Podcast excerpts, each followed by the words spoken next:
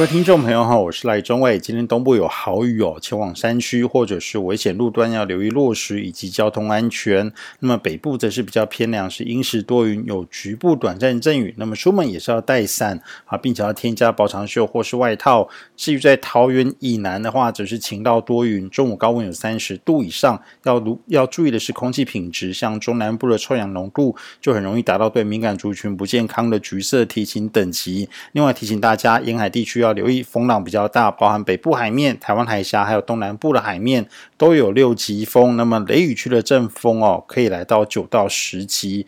那么东半部这两天不稳定天气，主要是受到东北风、南卡台风、外围环流，还有南方热带洋面上的水汽影响。从礼拜一晚上开始，台湾北部跟东北部就下起了大雨。那么昨天一直到下午，还是有相当明显的短时强降雨。那么到了晚上，随着北方冷高压的这个中心东移啊，东北风逐渐转为偏东风。到这个东北东风啊，东北部的雨势才逐渐缓和，但是强降雨区也因也因此转移到更南边的花莲。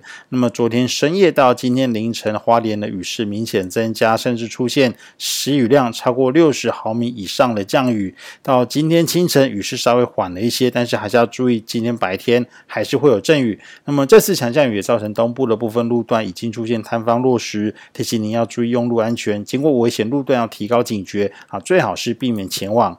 预计今天下半天，东半部的降雨就会趋缓，主要是因为南卡台风在今天逐渐远离并且减弱。那么南卡台风目前在海南岛附近，预计未来会逐渐朝西边往越南北部方向前进，强度也会在登陆后逐渐减弱。不过昨天在菲律宾东方海面又有热带性低气压生成，预计今明两天会逐渐穿过吕宋岛南方的群岛区而进入南海。进入南海之后，有机会增强成为第十七号台风。那么这个热带性低气压未来的移动路径会往西对。台湾不会造成直接影响，那么因为它的位置比南南卡台风还要再更偏南啊，所以外围环流对台湾的影响也不如这个南卡台风。但是未来几天还是要特别留意南方阳面的系统发展。以上气象由天气风险赖中伟提供。